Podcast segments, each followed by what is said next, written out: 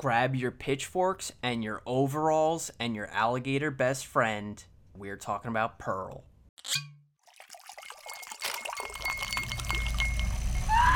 Hello,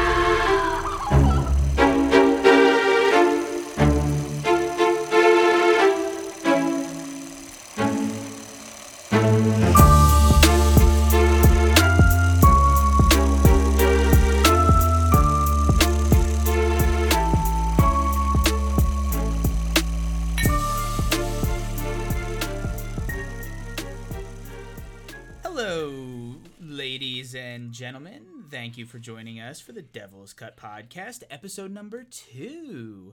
Today we're going to be talking about Pearl. I'm your host, Matt Young, and with me today, as always, uh, will be uh, my trusty co host. Eric Rossi. All right, Eric. Uh, how about you? You kick us off. How? Let's do first impressions. How did you feel about Pearl? Uh, maybe loved maybe it. start.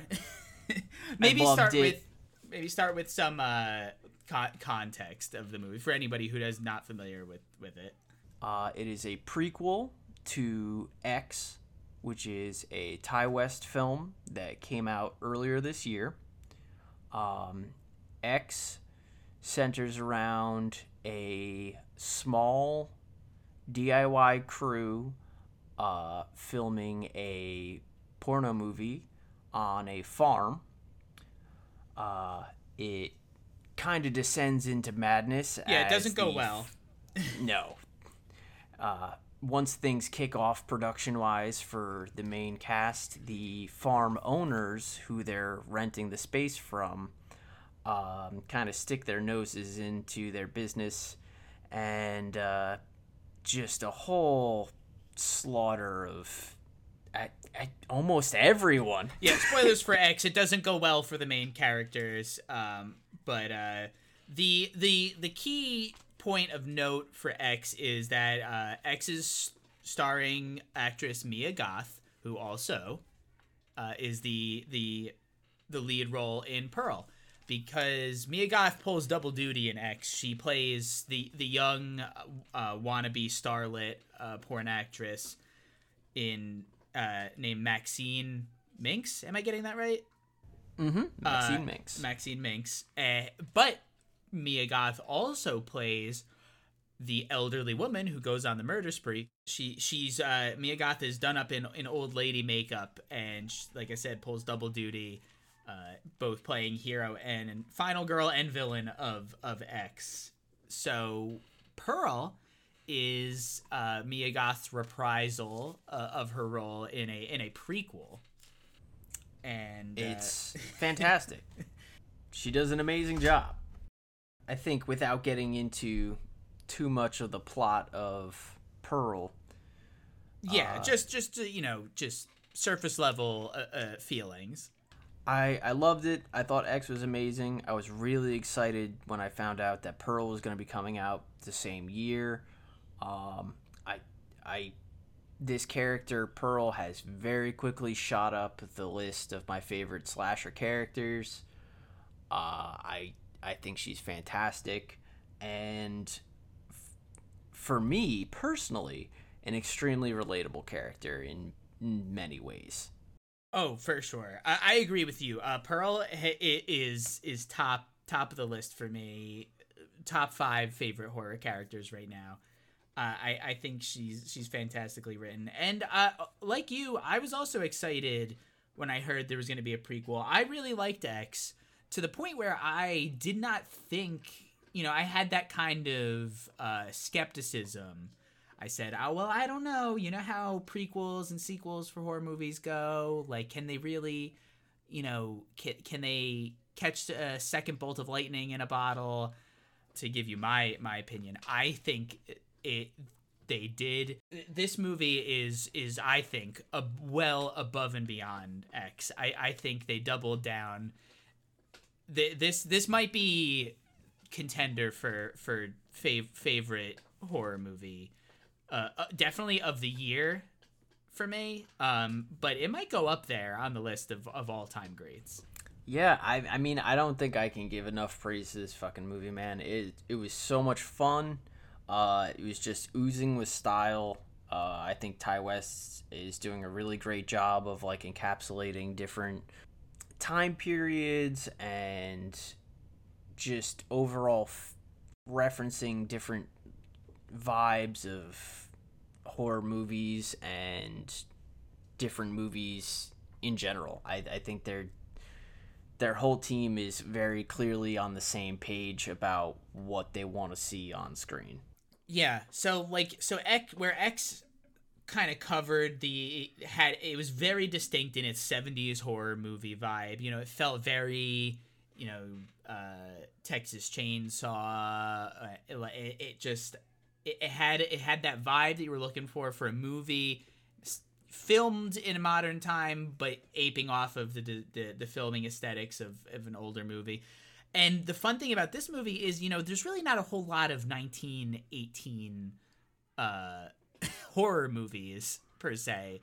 Um but it does it it, it but it still holds on to like and captures the the aesthetics of old of old black and white color vision kind of you know i mean wizard of oz is like a very prominent word in my mind when i when i started this movie i was like this feels like like dorothy uh like walking into um into oz for the first time that's how i felt. i think he's even said it in different like interviews too that like you know it was wizard of oz was like a big it has big uh draw space for him Right, it would have to be. I mean, it's very evident here, and it does a. It, Ti West did a fantastic job, and and but even I think I think Ti West takes second fiddle in this movie. You know, he can write and direct all he wants, but man, Mia Goth is a powerhouse. She is tremendous in this movie. Well, I don't know if you know this. They actually wrote this movie together in Yeah, the oh, two weeks leading up to the filming of X. Yeah, so they were sequestered and quarantined for two weeks leading up to the filming of X. And in those two weeks, the two of them sat down and hammered out this movie, which is like mind blowing to me. That's like so fucking cool. I'm glad quarantine gave us something. I know horror movies always get you know they get laughed out and laughed out and left out of of the Oscars. Uh, this movie needs to be in there. I think this is the, this is a beautiful movie, and I think with that we should just like get kicking because I can't wait to just talk about this movie. Absolutely. I'm 100% with you. If you haven't seen this movie, go see this movie. But yeah, so let's kick it off. Uh, start of the movie. Uh, so I'm just like reading off my notes here, right out of the gate. Like like we said uh, just a minute ago, very old Hollywood Wizard of Oz. It looks. Do you know how they filmed this? Is it like feel because it feels kind of like that fuzzy Technicolor where it's like almost like it feels like the color was like put on after the fact. You know what I mean? So there was definitely um, some level of post production boosting to like the color values and everything, just like in every movie. But um, I think they they definitely staged a lot of their shots in a way that uh, made it easier for them to include this like over dramatic opening uh, credits font. They have a very like stylized retro uh, title font and just the opening credits in general. Yeah. Uh, I there were parts of this movie where I really was like staring very intently into the background trying to figure out whether or not it was um like a painted background. Yeah, yeah, yeah. Because there are lots of painted backgrounds used in this film. Oh, there are. Okay. Yeah, okay. there are. So yeah, they I they definitely did use like you know full just paint, hand painted backgrounds or backdrops like all over this movie. it's set in uh, rural Texas, but I know they did like like the farm itself is in New Zealand. Of course, because where else would it be? where else are they going to film a uh, classic Americana farm movie, but in New Zealand? They did. I think they did a really good job, though. Of, Oh no, yeah, it definitely feels it, it feels like you're in Texas for like absolutely. Um, uh, Yeah, so right, so it takes place in the same farm as X, but instead of 1970s, it actually takes place in 1918, like right in the the dead of World War. This is where my uh, history knowledge comes into play. World War World War One. Uh, it is during the first year of the Spanish flu. Right. Yeah. So this the fun thing about this movie is we get like it. It's it, it is a historically accurate. You know, the flu, the Spanish flu was a real thing but it feels both old and very modern because we get to the, the people are wearing masks everyone's worried about like interacting socially you know it's it's it's very timely you know i don't know how much of it was plotted out from the beginning of x but the idea of including all of the visuals and kind of like social engagement into this script was was very interesting. I think I, I if I had to guess, I could imagine a sort of like meeting uh, during the writing where they were like, "Oh, you know what? The Spanish flu was really big that back then. Why don't we just draw those parallels to COVID? There's no reason not to. We'll do a mask scene. You know, it, it just it just feels very like." appropriate. It doesn't feel out of place, you know, and it doesn't feel because I've seen a lot of media where they try to just like add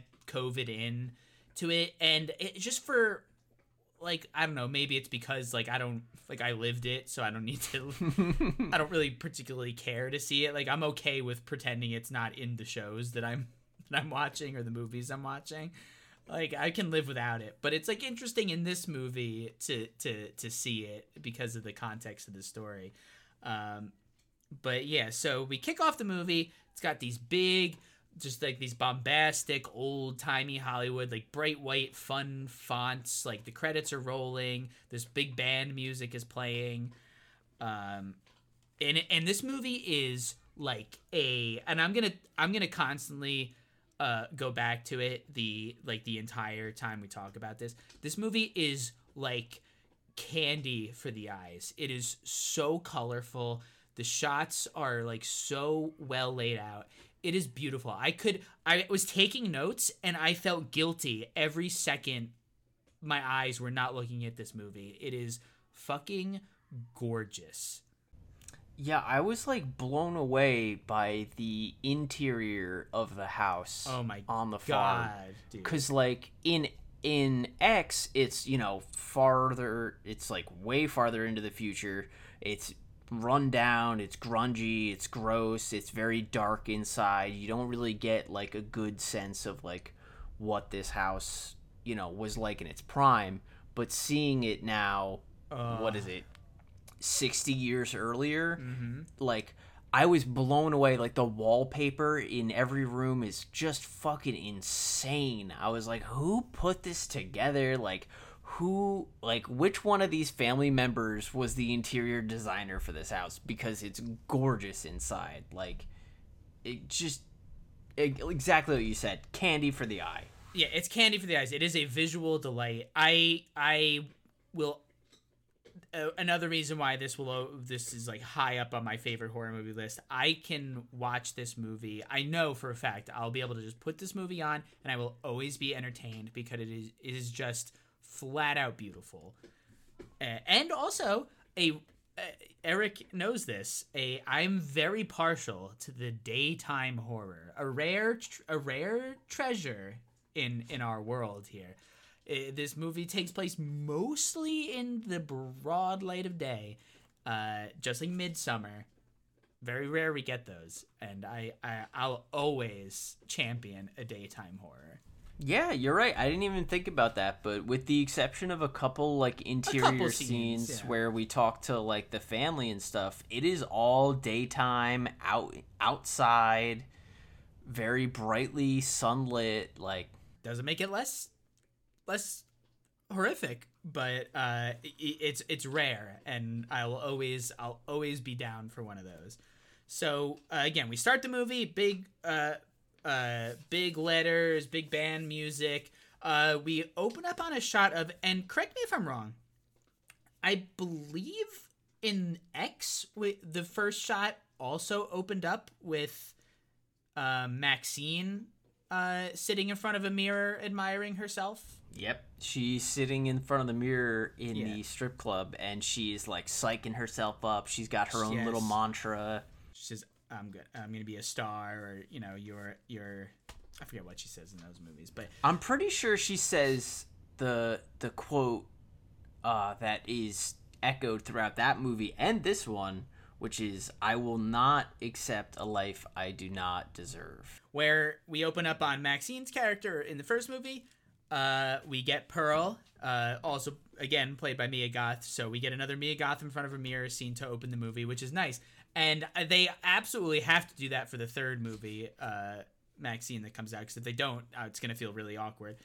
Um, uh, Pearl is uh, we come to find out so she's wearing she's tried on um, some of her mother's clothes she's wearing a dress um, she's sort of like Per- pearl is this type of character who she's um, she's always she's dreaming of bigger and better things. She loves the movies. She wants to be a movie star a dancer. She wants to be famous. Um, so she's kind of having a, a little moment in front of the mirror. Eventually, it gets uh, interrupted by her mother, and this is where I wrote down uh, weird, like crazy accent choices because this whole movie, Pearl has a very down home Southern Texas accent, but her mother is so German.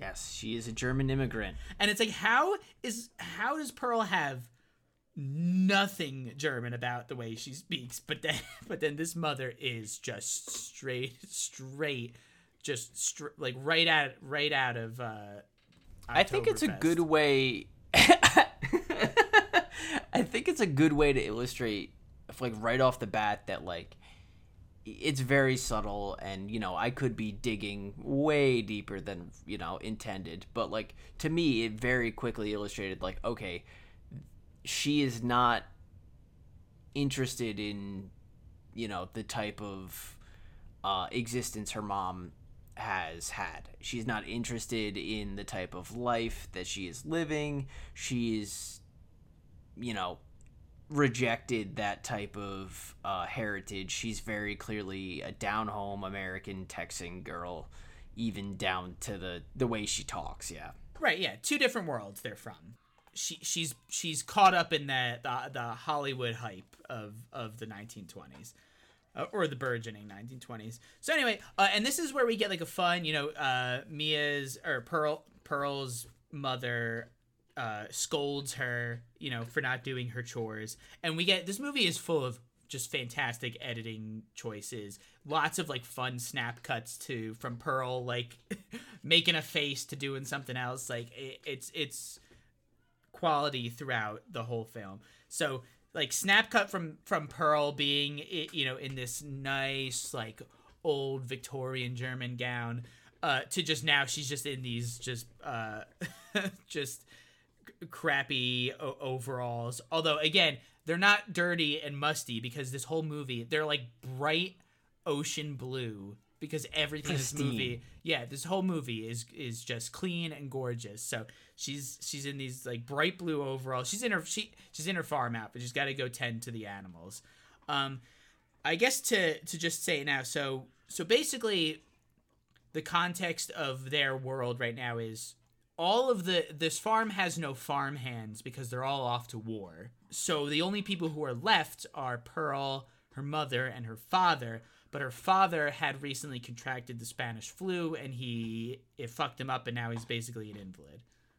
He's a he's a vegetable. I right? don't I don't think the Spanish flu had anything to do with his condition. I think he became um a vegetable prior. Is the way that they talk about it, it doesn't seem like they've been dealing with his condition short term. It seems like all of the things they're going through with the father are something that they've been contending with for a while. Oh. I think that's what like has built up this contempt f- between uh Oh, that's know, an the- interesting, her uh, mother and her That's an I- interesting 'cause take. I, I don't think the Spanish flu will get you to this vegetative state. I think you would die prior. I was wondering about that, but I was like, well, I'm no um, virologist. I don't, you know, who, who am I to say what the what the long term effects of uh, of the Spanish flu were? Uh, but anyway, she so refers to her father as infirm. Yeah. In another scene, and that to me spoke of like a very different type of illness. Uh, but anyway, so she goes to the she goes to the the barn, and this is where you know she she has a very Dorothy, um, Cinderella kind of vibe. So she's speaking to to animals the whole movie, like a Disney princess, but like a psychotic one, you know. But she's still always talking to to the animals, and she has like you know the credits just roll and the music's still playing. She's kind of having her like Disney princess introduction moment. And then you get this really hilarious scene of this goose just fucking stepping into frame. The door, like the door of the barn is behind her, and this fucking attitude ass goose just shows up and he's like, whack, whack. and it, dude, it had me, it had me laughing so hard. Uh, I'm glad I was in the theater alone because right out of the gate, I was, I was, I was cackling. She just goes, "What are y'all doing in here, Mister Goose?" And then she proceeds to just, and this is where I wrote, Pearl always loved pitchforks. Because she just pitchforks the shit out of this goose. But that's where, like, the, this, you right before you see the, you know, the skewering, it cuts, uh, cuts away, and then you just see Pearl just kind of moseying over to the lake, and she's got the goose just dangling off of the edge of this pitchfork, just bleeding everywhere, and she's just like she's so content about it. She's you know? she's hanging goose off this pitchfork and stomping, stomping around. She does like she's stomp. got a bucket full of fucking blueberries. She's just so happy. She's like bloop bloop bloop walking around. Oh man, and this is where she feeds she she walks out to the edge of a dock, a very familiar dock that we've seen plenty of times in X. She hangs the the goose from Pitchfork over the edge of the dock and she calls her her best alligator friend over who now I'm assuming this is a different alligator from the one we see in Pearl because I don't know how alligators how long they live. That's funny because to me, You I thought it was thought the it was the one? exact same alligator. I was like, this has Well- to be the same gator. There, all of the gator feeding in X is definitely learned behavior from her youth. we get this funny the the alligator just right as it is about to take the, a big chomp on that duck that's when we get the you know we get this pulled out shot alligator is lunging pearls like happily handing this goose to him and it just goes title card pearl uh and it's Did just you catch the name opening. of the gator?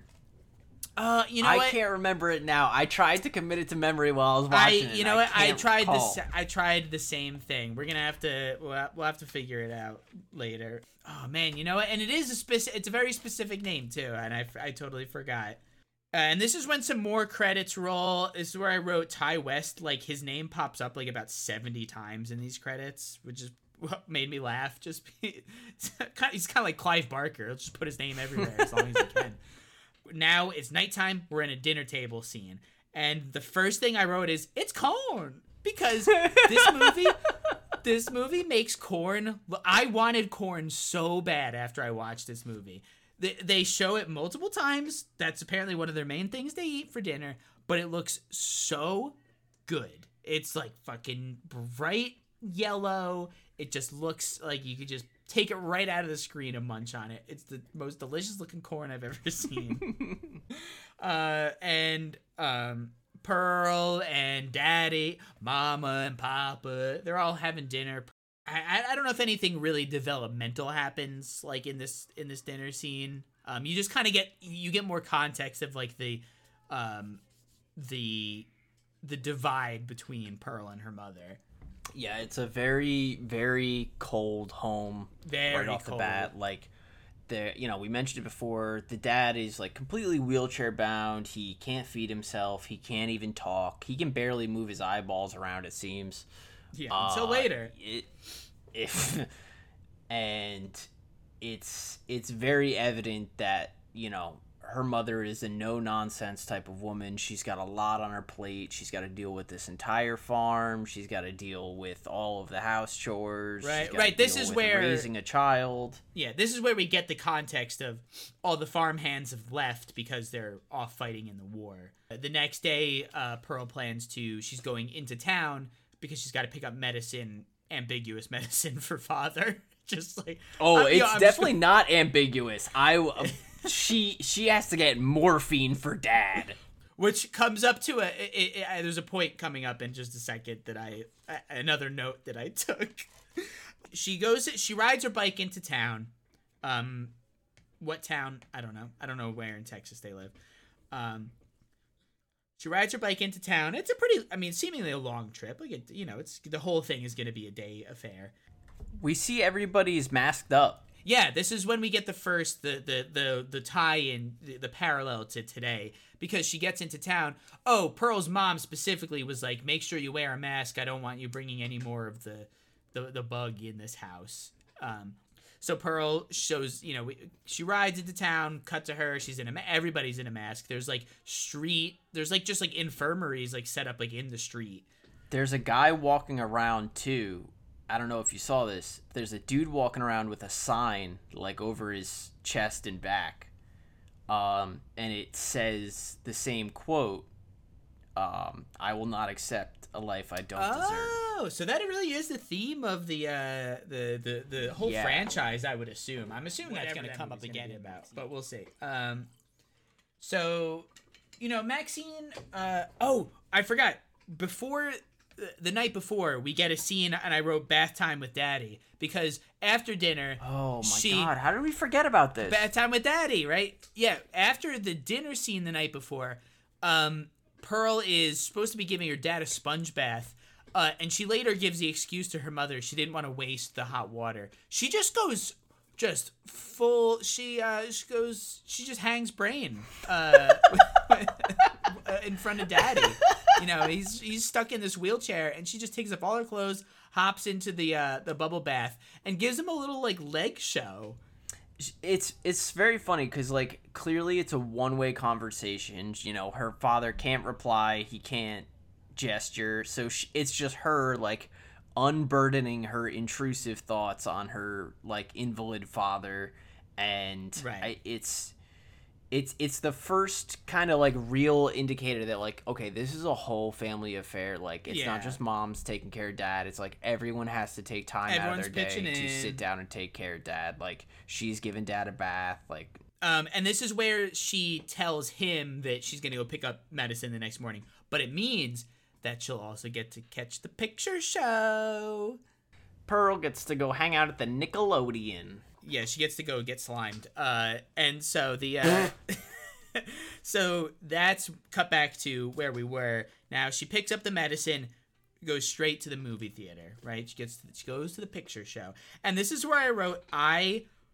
Th- this is where I fell in love with Pearl, because she's just such like you know she the beginning of the movie is pretty tame with her. You know you don't you don't quite see her like I mean we obviously know she's got a dark side because like what the fuck are we watching otherwise?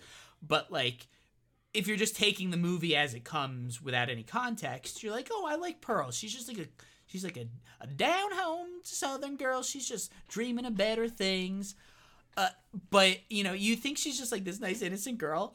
But in the middle of this movie, she just starts like chugging her dad's medicine. Like she's getting wasted in the movie theater on her papa's fucking medicine. And I was like, Pearl she's is my hero. morphine just straight morphine to the fucking head in liquid form out of a glass bottle in the middle of the movie theater and i'm sitting there in in my seat in the movie theater with my margarita and i was like hell yeah Hell girl yeah! I this is where Pearl really won me over.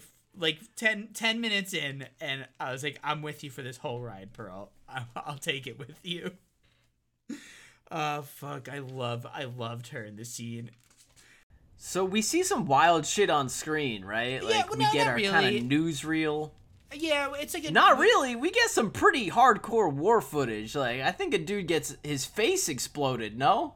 a little bit, but I mean, it's like it's not that un, unheard of for the time period. I don't think it's that weird, but but I mean, and that's not what Pearl's there for anyway. She's there to see the girls doing the can can and doing the you know, she's really into dance. She loves to dance, but she wants to dance and be on the silver screen.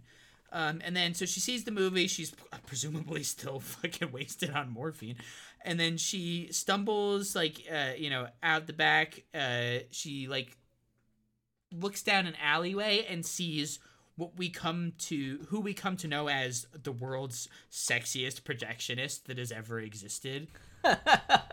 Be- because let me tell you, I wanted to fuck this guy. This dude, there's no one like this guy has ever existed in in the history of time. Well, there's Certainly no way not- that this guy a was a projectionist. projectionist. Yeah. This guy's got flawless skin. dude this guy is so hot he's so hot and you know obviously uh, like pearl falls you know um instantly becomes enamored oh and another thing again we're really bad at recapping. We'll get better as time goes on audience all right? But back during bath time with daddy the scene started with her reading uh, a, a, a, a letter that she received from her husband because pearl's married. She received an overseas letter from her husband who's you know fighting world war one and she hasn't received any letters from him recently. It's been a while. In fact before she uh, i think later she comes back and asks if there was any mail for her. So presumably we haven't had you know he may or may not be dead you know It's um, Howard, right? It is is name's Howard, but but you know who? Yes, is the the husband in X. But you know, for anybody who's you know taking the story at face value, we you know we don't know. The the the husband may or may not be dead. She hasn't heard from him in a long time, but she is married. But I mean, I would dump a husband for this projectionist because fuck, is he is he really coming on strong? I mean, he's ten times hotter than Howard. He's so much hotter than Howard. Um, so sexy project- projectionist flirts with her for a while. She eventually he offers her a cigarette. Um, they, you know, he does like the smoothest move ever, where he like comes out with like the reel and he cuts out a little. Uh, a, a little frame of the girls dancing for her. Like, I mean, this guy knows how to get it. yeah, his game is extremely strong for Oh, so 1918. So strong. He's he knows exactly what he's doing. Yeah, and you know he does like a it's like a it's like a meet cute, and you know the nice the nice thing, great thing about this character never comes on strong. Like I mean he he like is he's putting on the moves, but he never uh, he never is creepy about it. You know, Yeah, you know what? That's a, that's a, that's a decent point. Uh, he he he's very much like I'll leave the door open for you. yeah, like they could have easily made him like sleazy and creepy, but he never comes across that way. I mean, he obviously he wants to fuck Pearl, and he's putting on the moves, but he's never in the whole movie. He never forces anything, and they could have easily just also made him a creep. You know, Mm-hmm. we, we've seen this character type before in horror movies. It's happened, but like I actually really like this guy. Um, I forget his I forget what his name is. Let's see if I can pull it up on. Uh, and he's he- uh the and he he's oh he doesn't have a name. He's just the projectionist. He's titled as the The. Bohemian. the bohe oh yeah he, he calls himself bohemian later um played by david Corenswet. fantastic role fantastic job um so yeah he and he just kind of he gives her the, the the the film strip uh and then let- lets her go on her way he's like you know she'll be back he tells her like, "Hey, you know, anytime you want to come by, like I'll leave the door open for you. You can come by and check out whatever movie you want. I can play whatever I want. I'm the projection." right he says you come watch movies yeah whatever movie you want i'm the projectionist the sexiest job in 1920 and this is where now on the the bike ride back this is where she's riding through the cornfield. And again everybody while you're imagining this movie as we describe it imagine just the most colorful vibrant like scenes of all time. Because every everything even the dark scenes are still vibrant. It's it's crazy. I don't know like i i, want more movies like this. It's insane um, and she's riding through this just like yellow fucking golden cornfield it looks beautiful when they show the transitions between home and town, we have these shots that are like zoomed out from like you know a hundred yards away, uh, like flat shots of her riding perfectly like horizontally across the screen, and these were the shots that immediately to me was like, all right, flag. Are these painted backgrounds? Because they look amazing.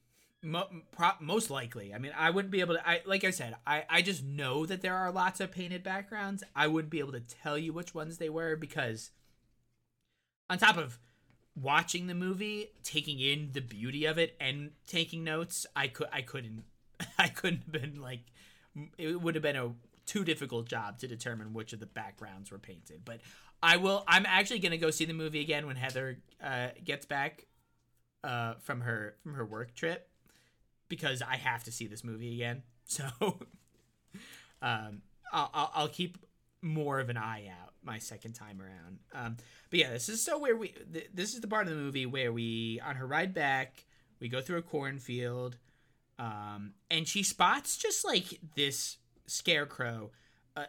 It is a pretty nasty scarecrow. It is the scariest scarecrow I've ever seen because it is so distinct. It's so different. It's not your usual bag head, open mouth, stitch teeth. It's not Scarecrow. overtly scary necessarily. Like it's not No. immediately scary, but the closer we get to it, at, for for a second I couldn't tell if this was supposed to be like an actual person's like head or something. It's Yeah, weird. You, y'all it, are like- gonna have to see it. It's almost like a mannequin with a mouth. You know, The best way I can describe it is a almost modern mannequin style head, but it has it has features and the construction of the head itself is like paper mache, but not with like newspaper. It's almost with like cloth bandage and then it has these weird like black like flat black kind of like bulging eyes. It's just so distinct. It's so uncanny valley. It's like if you just were standing on the edge of the cliff and nosedived right into the uncanny valley, like Yeah, head it's- first swan dive, perfect form, ten out of Yeah. ten, splat. I'm not. Yeah, I'm not. I'm not sure we could possibly describe this scarecrow properly. You're gonna have to see it because Unnerving. It, it's the one. Yeah, it's the one thing in the movie that like I keep thinking back on, and I'm like, how do I talk about this thing? It's so weird looking. Um, and it, we only get it for this one scene. It's not even a recurring like object in the movie. She she stops. You know, Pearl stops. She sees the scarecrow. She walks over to it. It's wearing a top hat. She like take like climbs up to the top of this scarecrow um asks it if it would like to dance uh and then like snap cut to her on the ground um and she just has this like dancing like scene with it and it's just this kind of it's a fairly long scene it's like a minute of her just like dan a full minute of her dancing in the field this open part of the cornfield with the scarecrow and then eventually she like this is this, this had me screaming. She like drops it down on the ground, climbs on top of it, and she just like full on like like Mia Goth puts her tongue all over this fucking scarecrow. oh God. Just like all over it. And uh, th- this this part made me laugh again so much because she's like fucking just Frenching the shit out of the scarecrow. And then she's like shocked by what she's doing. And she like smacks it and goes and just lets out this scream. She goes, I'm married!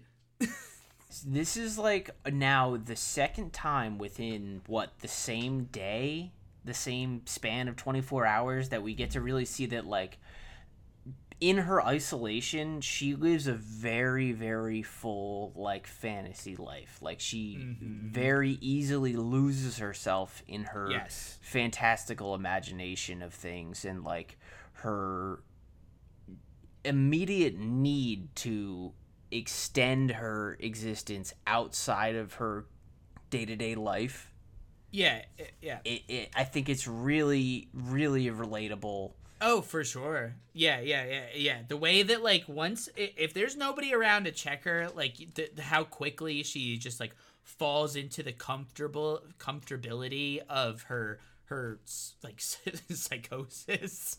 Um is but it is no you're right it is super relatable. I mean i i like certainly like it's just like falling into like what like that that comfortable state of like sub reality because she says it throughout the course of the movie she she doesn't like real life.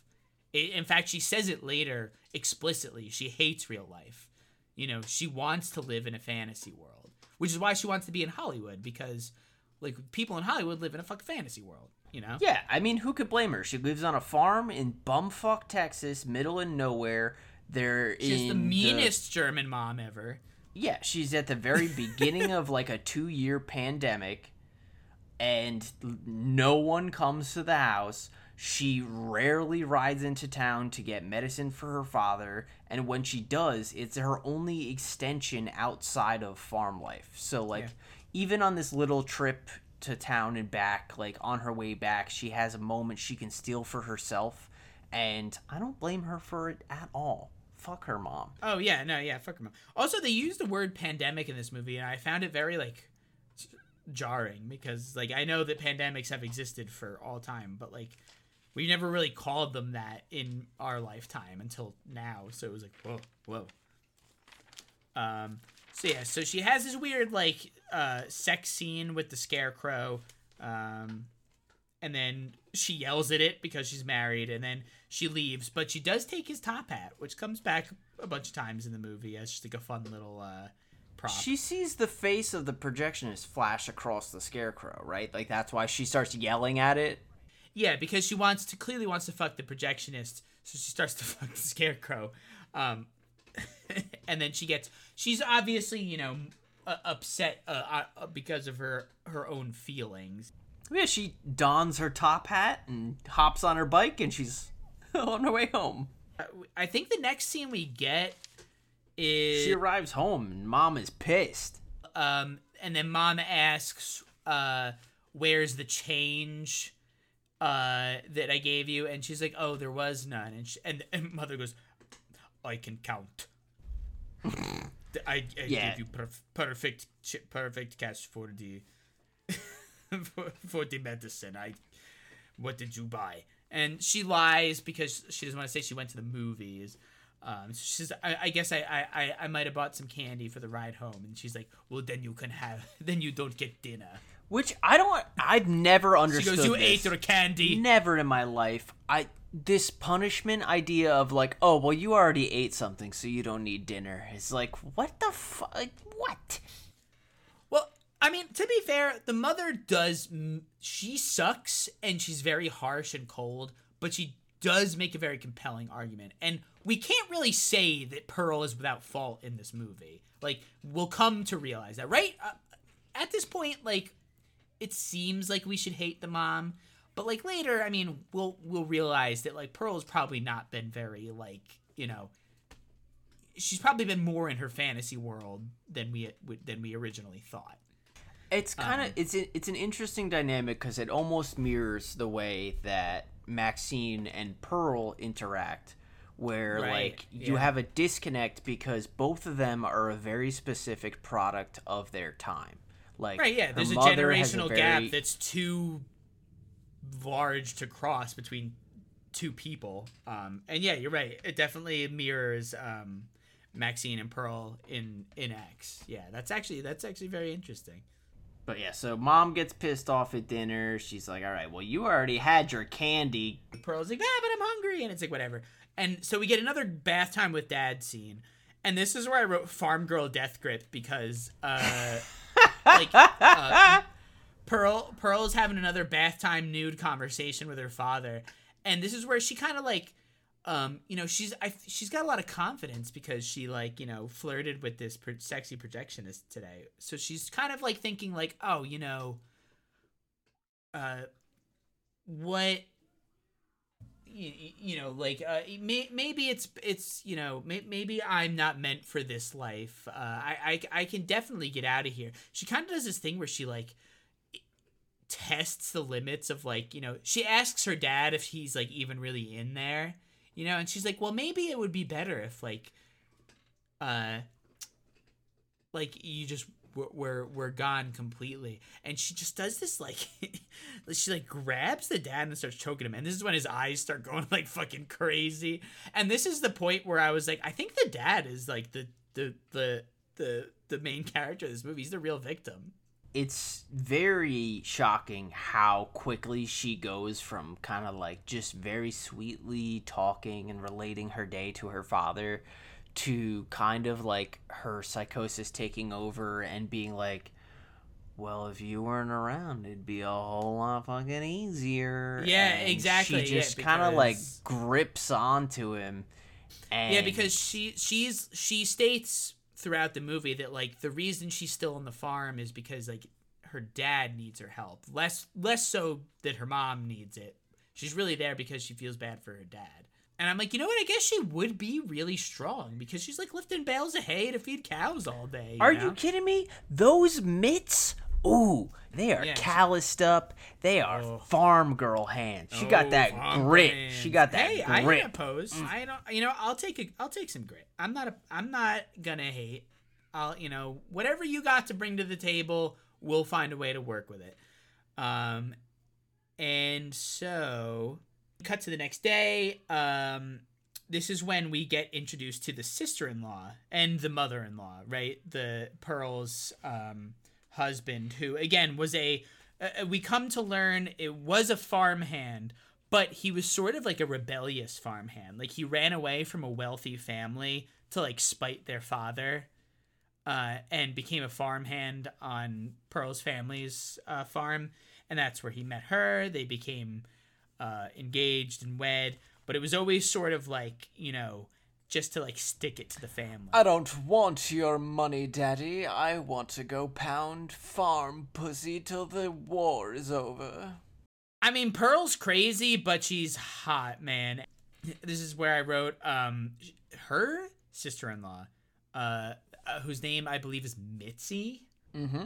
is wearing in this scene the most ridiculous like fox shawl. It's one of those things where it's like the full fox like stretched out to like wrap around the whole human body. It is the inevitable fate of everything that occurs in Where the Red Fern Grows.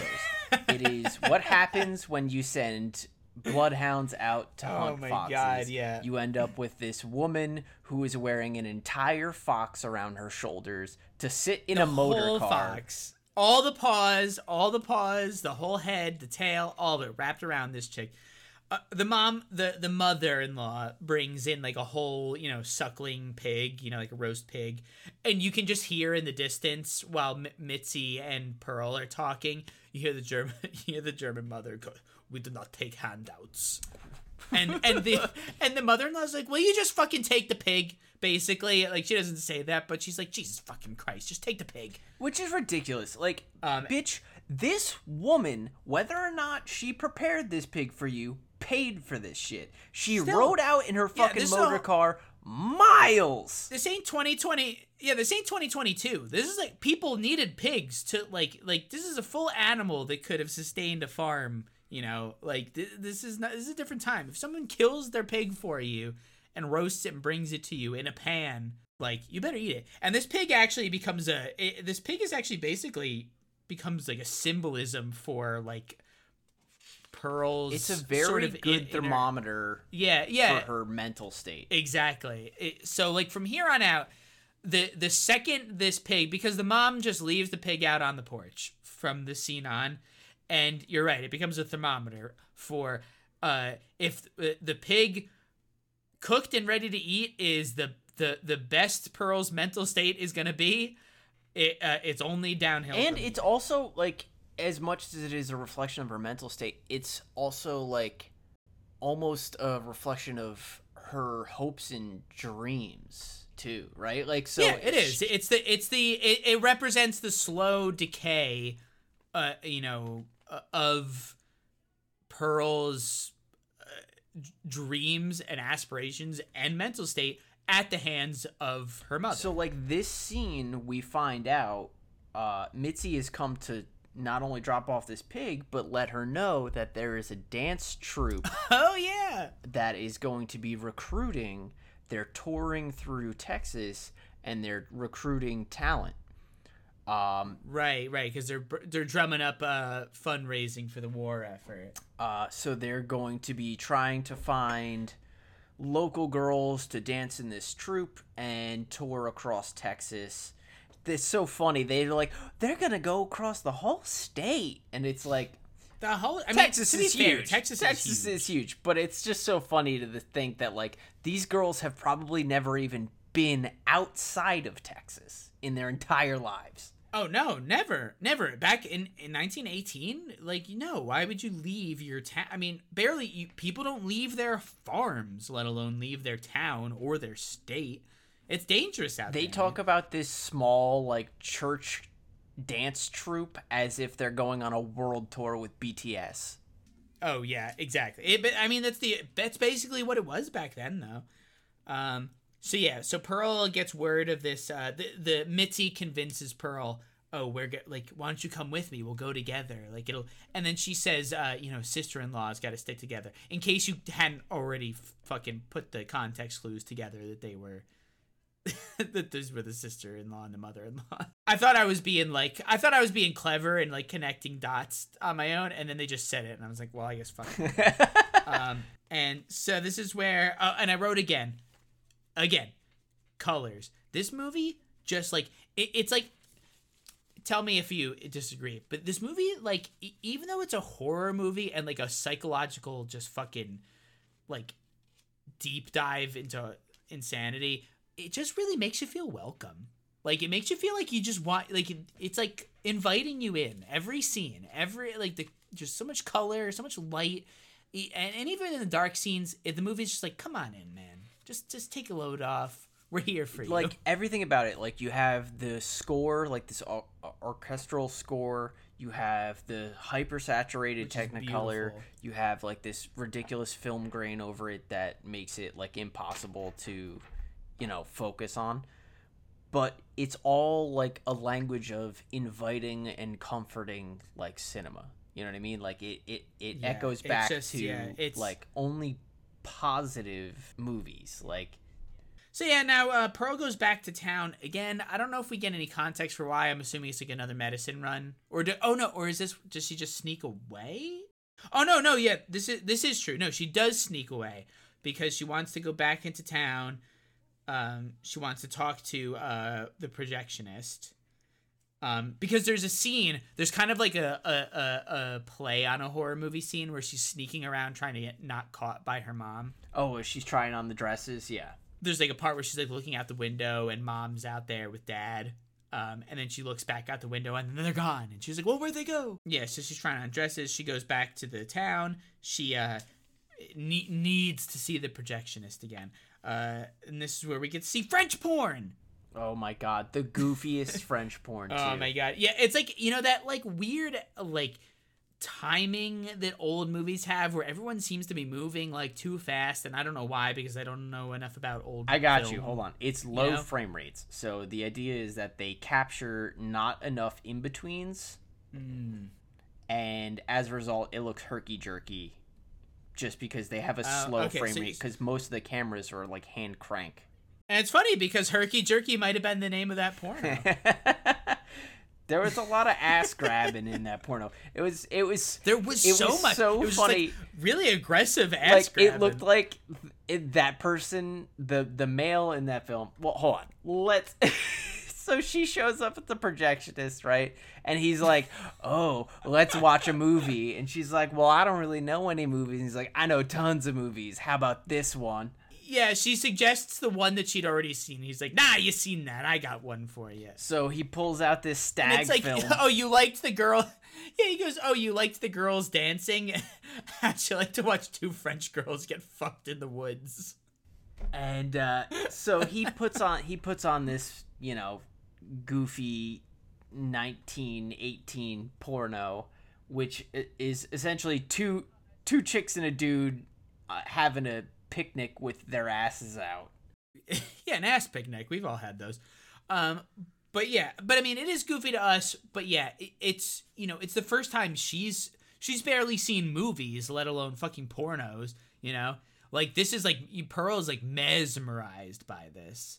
Which is to be fair, I I probably would be too if I'd never. I mean, actually, I I was when I was eleven and the first time I saw naked ladies. So I understand.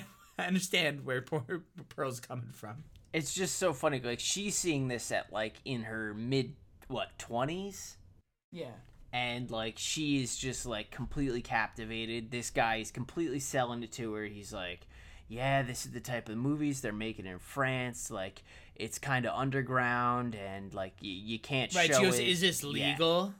And he's like, "Well, it will be eventually," which is it's funny. It's a little nod to the original movie. Yeah. because the whole original movie is based on making porns. You know? fu- there was a weird uh, shot where like the you can kind of I said see making porns. That felt weird coming out of my making mouth. porns. What, what am I? What am I? Some like old boomer who's never seen it? But you know he he kind of fills her in like she gets to kind of see the projection room. She sees that there's a bed in there there's a suitcase so she's kind of like do you what's going on? Do you live here? And he's like well i don't really live anywhere. I'm Yeah, what they call I'm bohemian. So i can pack up and leave whenever i want. I i live everywhere. And she's this is Yeah. like panty dropping to her. She's like this is the life i want to live. Like i want to be able to go wherever i want do whatever i want. It's just completely 100% 180 from the type of life that she lives now. Yeah, she's she's really she's super super into it. Is this where he like comes on to her and then she des- decides like she's got to go? Well, yeah, he she's kind of asking him like, "Hey, like, what do you think? Like, there's this tryout. Like, should I should I do it?" And he's like, "Yeah. Like, what the fuck else are you doing? You live on a farm in the middle of nowhere. Like, why wouldn't you try out for it? Like, you're gorgeous. Right. You have no idea how beautiful you are. Like, you should absolutely try out for this thing." So she's like, "Oh man." This worldly individual thinks that I'm ready for the big time. Fuck yeah! I got. I, I'm overwhelmed. I gotta go home. Yeah, he's very encouraging to her about fo- following her her dreams of stardom. And this is where like so now Pearl goes back home, she sneaks in. This is where I wrote because I was positive that her mother was going to catch her sneaking back in. And I even preemptively wrote, does sneaking back into a house ever work in any movie ever? But it actually does in this movie because she doesn't get caught. She just catches her mother crying herself to sleep, which is like a weird Oh, moment. so sad. Her mom is in bed It's with so dad, and sad. she is just like heavy weeping. just bawling, weeping, heavy, heavy weeping herself to sleep. And I was like, oh, that made me feel bad. I thought she was gonna get in trouble. I was ready. For, I was ready to hate mom more, but now I feel sad. Okay, so this was the point of the movie that to me, I'm like, all right, she's clearly having a terrible life. She's already expressed how difficult her life is. Mom is also having a terrible life, clearly expressing how difficult her life is. Why don't they both just come together and farm grip this dad down? Why don't they just get rid of dad? because, sell off the farm. because mom loves dad. She says it later. It's it's just uh, Not everybody wants to death grip their husband just because he's an invalid, Eric. strong disagree. everybody does. If you think about it, if you think about it, she's letting vegetables run their entire lives. I mean, you're right. Every type. That's really a rude way of putting it, but that that's a horrible way to put it. But I think like the next relevant thing that happens is they're having like another family dinner, and the, the mother ha- found a pamphlet for that like dance competition or that like you know casting call. You know, she like found it in in Pearl's I don't know dress or whatever. So she like kind of confronts her because I don't think anything else happens. Oh no, we have this. Okay, so that's when she rolls dad out. Yeah. She tries to feed her dad to an alligator, right? So before that dinner, she spends the day. She she takes her because this is where she's like, Pearl's like getting ready. She's like contemplating what she's gonna be. You know, she's like, all right, if I'm really gonna be moving on to the next stage of life, like it can't be. She really loves dad, but she can't have him around. Yeah, it seems like the only compassion she has for her parents is, you know, manifested is for dad. dad. She loves she she loves her dad. She feels bad for him, but I guess not that bad because she wheels him out to the. And this is another reason why I think the dad is su- such a tragic figure in this movie be- because every step of the way, Pearl is like a second away from murdering. Every time they're alone, Pearl could murder him at any second, and he seems to know it. Like his eyes, the whole movie are like this. This daughter of mine is gonna put an end to me. Yeah, he seems pretty much exhausted beyond belief in any other scene. And then the second he's alone with Pearl, his eyes are darting around like, "Help! Please help!" Oh shit! Who left me alone with her? Oh no! So Pearl wheels him out. She's like, "I gotta do it, Daddy." She's like, "You wouldn't want to live like this. I don't even know if you're in there anymore." And she's oh yeah. Again, the whole movie, she's Mia Goth is so charming with this fucking Southern Belle accent too. You know, like you just like, I could just like soak in. If Mia Goth could just speak to me as Pearl for like ever, I could just listen. It's to funny It. too because it is distinctly different than Maxine's accent. Yeah, she's she she is a completely different character. There's no overlap. Mia Goth does a fantastic job. She's tremendous. She needs she should get an Oscar for this movie. And we're not even at the part yet and I think she deserves it now. We're not even at the part that really sells it. Um but so she basically like she le- le- leads dad out to the dock and she's like clearly gonna she's about to feed him to the gator but old Mama Ruth shows up and stops her. And that's where we get another dinner scene where, again, I have marked, it's Cone again. because, again, the whole table is just nothing but the most delicious looking corn. It's so, it looks so juicy. It has I juice. to the, right now, right, it's got juice. um, it- and right now I want corn, just talking about this movie. Um, and this is where the the mom has the big confrontation with Ruth. She pulls out the flyer. Ruth like is just like I just want to I just want to dance. I love dancing. And Ruth is just like mom is just having none of it. She's like this is fucking stupid. This is crazy.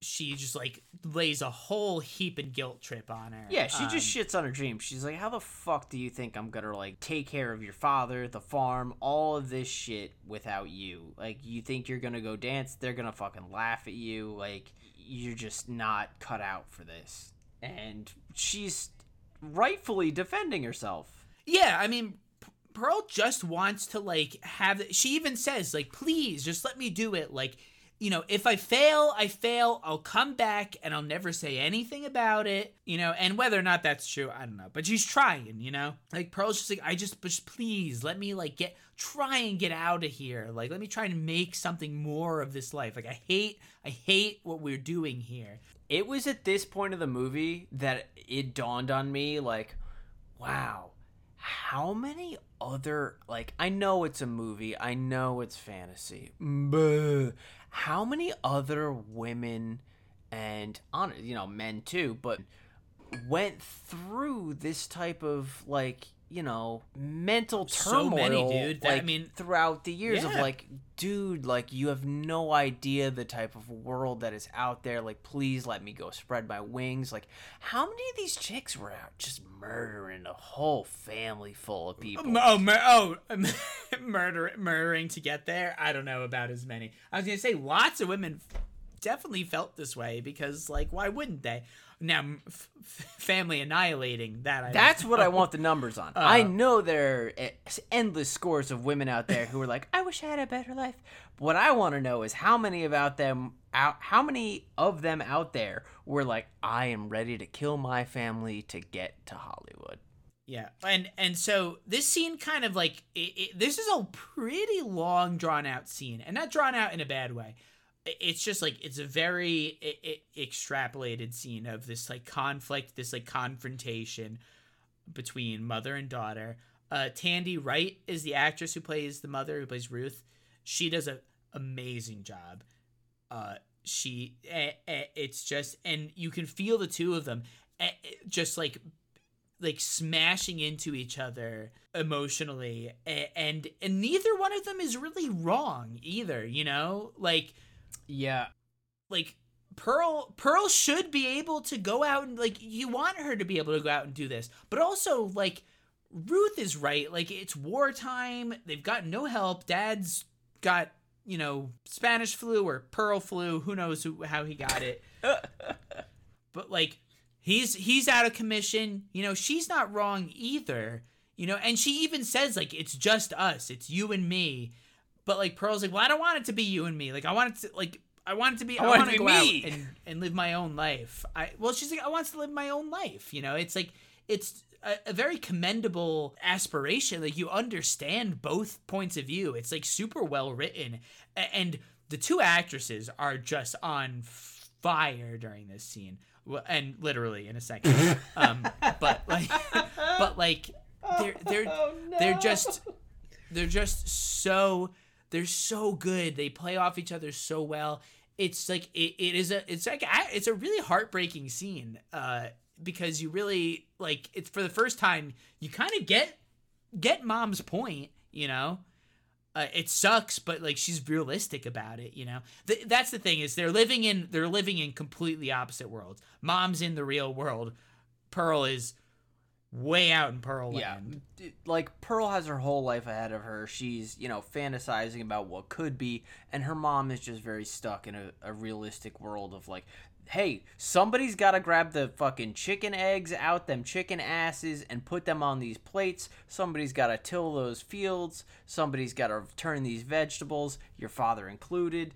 Like, it, I think specifically she says something along the lines of you know, how do you think I feel like this is my husband? He was supposed to be my husband, and now I Oh, have to take care of oh, him like I'm his mother. Yeah, she goes, Oh my god, that scene hit me so hard. That part of the scene hit me so hard where she goes, He was supposed to be my husband. I wasn't supposed to be his mother. Like, uh, it felt like it it it hurt, man. It, it was like rough. It's it's brutal. It's so well acted. It hurts. The the two of them like get into like sort of a slapping match. Like it, it devolves into this like um very um primal just they just start hitting each other and eventually pearl just like screams and like pushes her mom back and she stumbles and trips into the fireplace and just goes up like she's been bathing in kerosene since She birth. lights up like the dad from Hereditary. She is like, and it is on. like magic is involved like almost like a demon was waiting for the word man she goes up instantly and as quick as she goes up in flames she goes down in the dirt man uh pearl kind of like puts her out but this lady is melting well, wait, hold on. Pearl grabs a boiling pot of water. oh dude corn I forgot. water. oh my god i wrote that She It's grabs the boiling corn water and throws it on her. Oh my fucking god, how did I forget it? How did I forget to mention you pour boiling water on the burning woman? oh,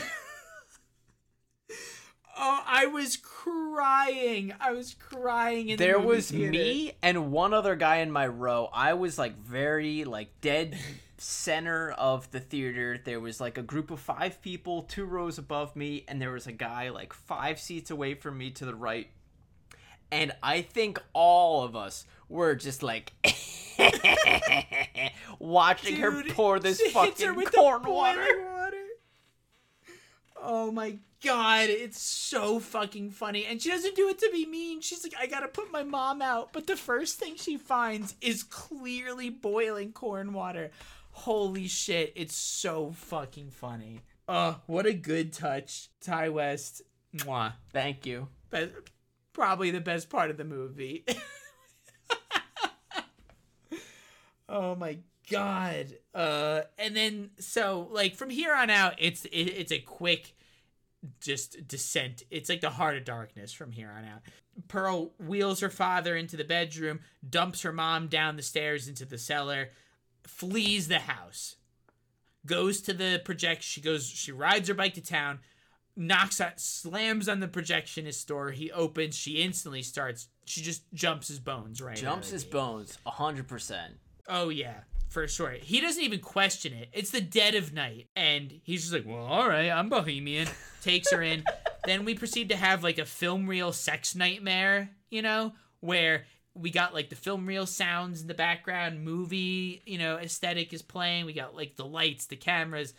Uh, Pearl's like fucking people, but like her parents like show up. It's just like it's like a fever dream of like sex and and things that make Pearl uncomfortable. Film reel sex nightmare sounds like the title of a Chiodos song that would be on my Oh, yeah. playlists. yeah, film real sex nightmare. That's the best way I could describe it. That was my note. She wakes up, I think, like the next morning. And so this was the this is the day of the the, the dance off, the big like, you know, event Troupe tryout. that she's been the group tryout. But she wakes up in bed with this, uh, you know, with the projectionist. She, she goes, "Oh, I have to go home." He's like, "Oh, well, let me drive you." Well, she, she goes, "I have to go," and he goes, "Well, let me. I'll, I'll take you wherever you need." I thought she wanted to go home, you know, because I thought she was gonna like just like try to deal with the aftermath of you know, uh, familicide. But I sh- she it's immediately she's like i've got the dan- i've got the tryouts today. Completely forgetting like- that both of her parents are just she dead. burned yeah. alive her she she well her dad's not dead. She just kind of wheeled him into a room and left him there. But her mom's dumped burned to the bottom of a stairwell. But the only thing she's thinking of is like oh shit the tryouts. I'll never make the dance squad. and, and then ah. so oh no. And so you you get cut to a scene of the projectionist. He's like you know one hand in the wheel this dude is so hot man he's too good for this movie he's like one hand driving on his like fucking jalopy down the dirt road uh he's got one arm around pearl and i'm like pearl what are you fucking doing Well, this is we can see why that uh, the stepsister was wearing a full fox shawl because she's Mm-hmm. driving in this uncovered motor carriage, freezing her ass off in Oh, it's the morning cold, right? wind. It's got to be cold. Um, they drive. They're driving down the dirt road. They drive past a uh, a soldier in his you know like uh fatigues. He's walking home, and it's. I don't think this is Howard. I don't think this is supposed to be No, Pearl's husband, but it could be because he's wearing a mask. You know, she, she doesn't know who it is, but you Pearl just has his face on because the projectionist is like, you know him, and Pearl just gets his face like, oh, it might be my fucking husband. You know, she like, rolls her so eyes. Just like, fucking, oh shit. She's so annoyed. Like, ugh, I forgot about this fucking guy that I. We forgot to mention it before, um, which which I think might be our catchphrase, but there's a shot where I forgot to mention. where she's kind of just like imagining everything that's going on in her life. She's caught up in her fantasies. Oh my god! And you get a shot of Howard like walking up the long drive to the farm, and Right, that happens a couple times. You're You get a "Whoa, couple- holy shit, he's here! And then he fucking gets Yeah. hit with like a mortar shell, and he And pops like a fucking gusher. Oh my god! Yeah, it's actually in the that scene's actually in the trailer. Um, towards the end of the trailer, um, turns out it's actually like a dream moment, like a uh, a hallucination, or not even. Maybe it's like a- in the film strip Nightmare. Imagination. It Film might be in the film Real Sex Nightmare. Um, the explosion doesn't happen, but she has that like kind of like mental image throughout the course of the film is like uh Howard, you know, finally walking up because the whole time she's waiting on Howard to get home and take her away from the farm. The whole movie she's like I'll get to leave once my husband is home. The only reason she lives on the farm is because she was supposed to be taken away from all of the shit that she hates. That's, you know, from her with her husband, but then he went to war and then she was stuck at home taking care of her family that hates her. They're driving home. Projectionist, poor guy, doesn't know what's coming. Um, they he he drives her to her house, and this is where like they she walks in. She's like, "You wait here because I gotta make sure that the gore is acceptable." Yeah. the the projectionist looks at the pig that is still so up until now we've been getting like progressively like Grosser? grosser like more like the, the this this suckling pig that the mother-in-law gave the, to the family has been just like slowly decaying over the course of the movie and now it's just like full of maggots you get the shot where the foley work on this is great because every time i watched every time a little maggot like falls off the pig into the tin can you hear little like dun, pink, dun, pink, dun, pink. dun, ding ding ding It- yeah Good, good, good sound design, man. They did a good job. Pearl goes in. She makes sure like her dad is fine. She checks on her mom. She's still dead. Well, she's not dead. She's just a groaning Well, mass. co- comatose. Yeah, yeah. Just make sure she's not gonna get up um, while her company is here. Um, she like the guy. She's like, "All right, y- y'all can come in," and then like he comes in. She's like, "This is my daddy," and he's like, you know, he's just like so like, "Please save me, help us," and you know. The guy's just like, well, it's nice to meet you, sir. I'm like, yeah, she's got him wheeled into like the the what do they call this? It would be almost like a the drawing room or the game room. Like the drawing, the drawing. Yeah, like they a have drawing I think they have like a, a phonograph or something in the room. It's it's like the type of room where you would uh, occupy company. But like he's sitting there in his old timey wheelchair and this dude is like, "Hey, how you doing? Nice to meet you." And the dad is like crying and doing everything he can to try and like signal Yeah, just please, just signal with his eyes, like please help us, please. She's like, "Anyway, that's daddy. Let's go upstairs and neck." When Pearl is first trying to get the house ready, she like is she's trying to tidy up her dad in the bedroom, you know, or in the the uh, drawing room. She's tidying him up. She's like, "I got I got company," and like this bird in a bird cage the whole time is like tweeting. There's just this one little thing, and I, I have to imagine like Mia Goth. This can't couldn't have been scripted. It has to have been just an off the cuff moment. But she's like trying to tidy him up, and keep in mind that like Pearl has been like talking to the animals this whole movie. You know, Mm-hmm. um like like a Cinderella type or a Snow White, you know. She's trying to tidy up her dad and like get ready so she can like fuck her uh her projectionist friend. And the bird is tweeting and as she's walking past, she checks the window and then the bird tweets and she goes, "Shush." Like she's trying to like she's like, "Shut up."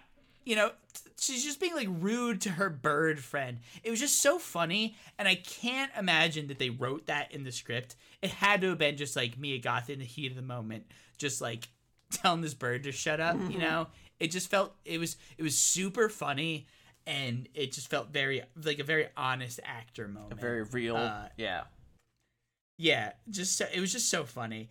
And so she invites, you know, yeah, she invites the projectionist in, and then he meets the father, and then she brings him upstairs. She she tries to fuck him in her old bedroom, and this is like the point where this guy is really is like the least horny horror dude ever because he understands that the situation that he's in is very uncomfortable, and he's not trying to fuck her right now.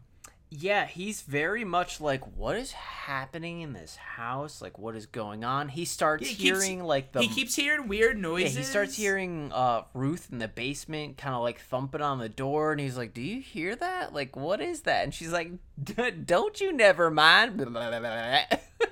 She goes, yeah, she goes, it's just my dog. We keep him in the basement because he misbehaves. oh, that's right. She does very, very hard commit to this dog lie. Yeah, she commits. She says, like, it's my dog. He misbehaves. We keep him in the basement. And then uh, eventually, yeah, projectionist is just like, listen, you know, uh, I like, uh, let's go, let's go check outside.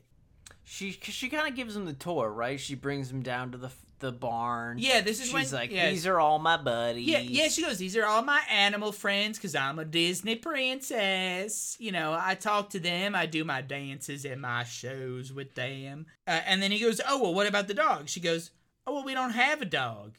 And he goes, Um, but, but I thought you said you, you had a dog, you keep him in the cellar. And she goes, Oh, uh, and you just see her whole like you can see in in in her eyes like the whole lie break Yeah, down. everything She melts cannot, around like, her. She's just like, "Fuck." everything yeah it's not pot she's like can't even fathom a, a way of coming back even though like it would probably be pretty easy to kind of like double down on a lie and come up with something else but she just can't Yeah, that's the thing. She's not like I. There's something about her her mental state, her psychosis, whatever her diagnosis is. it it's not the type of thing where it's like oh i have to continuously support this lie it's very on the fly it's very like in the moment and it, the the structure of her fantasy is not dependent on her actions. Like she can just build up whatever it is that she wants to say to these people and the second that it, it doesn't add up to them it's like all right well whoopsie doodles and so the projectionist is like uh you know what? I uh i got i gotta go. Uh i gotta go you know i got pre- i gotta start the reels you know? Like i gotta be i got a job to do. And she goes did i do something wrong? She does such a good good job like because she you know she over the course of the movie she does make a point to say that she's like not stupid you know? Mhm. like she's good at reading people. And so he's like oh no you know no you didn't do you didn't do anything wrong. I just uh i gotta go. And she d- like i really like the line where she goes then why'd you go cold on me? You know i like something about the way she said it like was like really uh like i, I don't know. It was just like such a good line and she delivered it so well. And so in the whole conversation just goes like he's just trying to get out of there. Like he's just trying to get out of an awkward situation. And he's like oh no no nothing's wrong. Just like uh you know i gotta get back uh you know you gotta uh, he tries to be nice. He's like hey you got that audition to go go you know do well on good luck uh, and she just starts freaking out yeah it's like she immediately realizes like oh he is no longer in the same fantasy that i am like during the conversation with her mother before she gets burned alive, her mother specifically says, Something's wrong with you, Pearl. I've known it for a long time. You can't exist in the real world and she's she's like there's there's something wrong with you and i won't let it get out of this farm you know she says like it, it's her biggest regret that like she she that pearl is the way she is. She's like i've her mom goes like i've seen what you do with those animals. Like i've seen the way you behave in secret. You think people won't notice? You know she's like she basically says like you're a monster and i know it and you know it and it's a matter of time before everybody else knows. Yeah she's pretty pretty much like telling her like look you're not gonna you're not gonna be accepted in the real world. Like she's like you're a serial killer. I know it. You know it and th- and that's just the way it is. And pearl like that's that's what really sets pearl off. That's how they end up slapping each other. The greatest thing about mia goth's performance is once her mom says that in that scene you can see that statement weigh on her for the rest of the movie. Yeah like she's very self-aware that like oh there is something different like there is something weird uh, like what what exactly is it that i'm lacking Mm-hmm. And so this is when you know the the guy the projectionist tries to get get out. Pearl like screams at him. She's like, "Well, why'd you go cold on me?" And he's like, "Oh, you didn't you didn't do anything." And she's like, "Well, a second ago everything was fine. What did I do wrong?" You know, she starts freaking out at him. She's Scream Queen, man. She can just belt it, dude. The the way she's just like lets it all out in these scenes. So she she like freaks out at the uh the projectionist. He kind of like he he he backs out of the barn. He gets into his car. He starts driving away, and then he's like he's kind of like looking for her. You know, you get these like this. It's this very tense scene. Again, all in vibrant fucking Technicolor, uh, and like the camera like is looking around and then you get that like pan and she's right there and she's like I, I forget what she says but it, like it's basically like i won't let you do this to me. And she like s- just fucking stabs the shit out of this dude with a pitchfork. And it's so brutal because she like stabs him and then lets it go and he still tries to like drive away and blood is just pouring out of him from like the pitchfork wounds coming out of his mouth. And she stabs him again before he drives even further. And then he's like still trying to go but he's like going so slow and she's like running next to him with the pitchfork screaming at him what Oh, cracks me up is, that i think she hits him like two or three times and Oh, then as the like pitchfork is coming up out of his chest the car starts rolling away and the momentum of the car kind of spins her around and falls her over with her arms like way over her head with the pitchfork. She's like ah whoops, and like kind of falls over. yeah, exactly. She's like not even like totally ready for it. It's just oh, it's so funny. But does he make it all the way down to the swamp in the car at this point? No, no, he just kind of dies off. You know, he makes it like a little bit down their dirt road, and then it, it just the car just kind of veers off and stops, and he dies, just bleeds out. Uh, and this is when kicks her mom down more stairs. Yeah. So she opens the door, and Ruth is at the top of the stairs, right? And oh, then, right, because she climbed up. Yeah. So she kicks her mom down the stairs and she's like, fuck you, mom. And she kind of like. And then she smothers her dad. Yeah, she walks out into the drawing room and she's like, sorry, dad, I gotta go and try out for this dance troupe. And you know they're definitely gonna take me, so here's the pillowcase. oh, and I can't leave if you're here, so you gotta go. Yeah, so she smothers her dad with a pillow kills the mom, and then she boots the fucking car into the swamp. And then you see the alligator swimming towards the car so it can eat the uh, projectionist's corpse. Now, question: Is that car in the swamp in the first movie? Do we ever see anything like it? Yeah, I'm pretty we do. sure. Okay, I'm pretty. I was sure almost positive. Kid Cudi's character is like walking around the swamp looking for Pearl like he sees it, there's right? a scene where he's helping Howard try to find Pearl, and he's taking a lap around, and he gets to like a part, like a swampy part right. of the like pond where he's like, "What the fuck is this?" And there's a car. That's in... what I thought. That's what I I'm, thought. I'm pretty sure it's there. I'm gonna have to check later just to dub just to double down, but I was positive. I was like, that has to be something we saw in X. Like it's it seems so specific and I I remember it, you know? Cuz I feel like he sees it and he's like, "What the fuck is this here? Like what the fuck is this?" And like that's when I'm pretty sure that's when he gets offed in that movie. Yeah, yeah, it is. He gets shotgunned uh, into the swamp. Um, dad's dead, mom's dead, projectionist is dead. Uh, Mia or not Mia, uh, per- Goose dead. Yeah. Pearl, uh, Pearl gets she goes up to her house. She puts on this like just iconic red dress, dude. This dress looks so good on her. Yeah, it's pretty sick. It's like very it's saloony. it's like yeah, red saloon, with like black lace. Broad, just scarlet red dre- lace, red lace dress. Oh, it looks so good. It, it's such a good costume. And she shows up. She gets in line. She like just has biked herself over to uh to the this and she's like, got a suitcase. Rural... Yeah. Oh yeah, she's got. She's got. She's ready to go. She's like, I'm gonna go. I'm gonna dance, and I am gonna be off. I'm gonna be out of here. I'm yeah. so glad that I just did all that shit at the farm because I'm never going back. Yeah, and so she finds Mitzi. Mitzi's there. She's like, "Oh hey, come sit with me."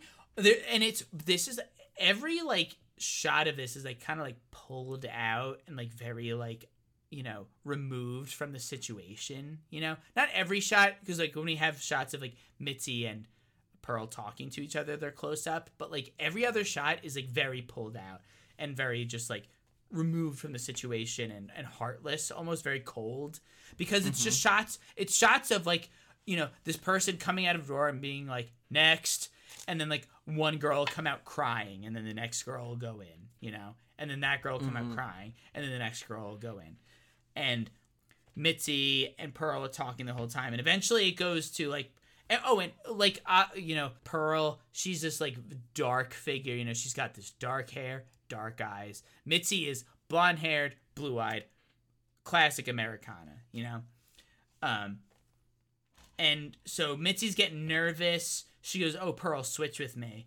Uh, there's even a scene, or I think part of the conversation is where Mitzi goes like, "Well, if I if it's not if they don't pick me, I hope they pick you," uh, and then Pearl goes, it, it, it will be me."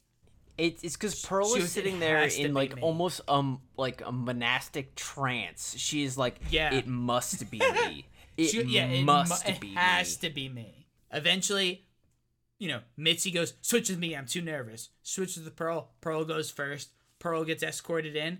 This is where we get the X. Yeah, they get she her goes up on she stage. goes she goes stand right here. She looks down, you get like a camera angle of Pearl's feet standing on top of an X. We did it. We connected the movies. This is where we have a really fun, uh, like performance dance number. It's very like Oh my Uh, god. it's it's like Dude. high production stage, like dance. It's like a stage it's like a stage show, you know, like an old-timey like wartime stage show, but it's all in her head. Really it's just Pearl dancing, but and it starts out with just Pearl, but then eventually the curtains open up not for real in the context of the movie, but in like Pearl's head, you know, we kind of fill out the dance. But man, those like first couple seconds of just Pearl dancing, I thought I was gonna.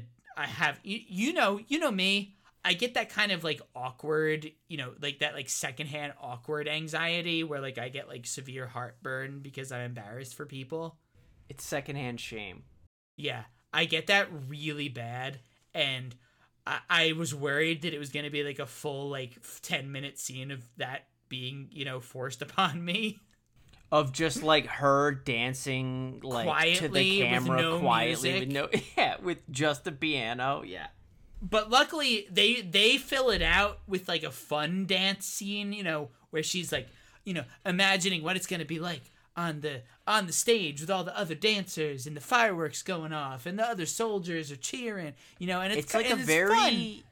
it's like a very upside downy like USO show almost because Yeah, like the well, yeah, backdrop exactly. is like the trenches of World War One, and all of the girls that come out and dance beside her are all in their army fatigues, and they're all like covered in dirt. And yeah it's like that it's like the scenes kicking. in uh the scenes in the first captain america movie you know where they're like they have the where he's like the mascot you know Yeah, that yeah, kind of thing He's doing his USO promotions. Exactly. But it's fun. It's fun because like at least you get the the the, the spectacle, the music, the other dancers, you know.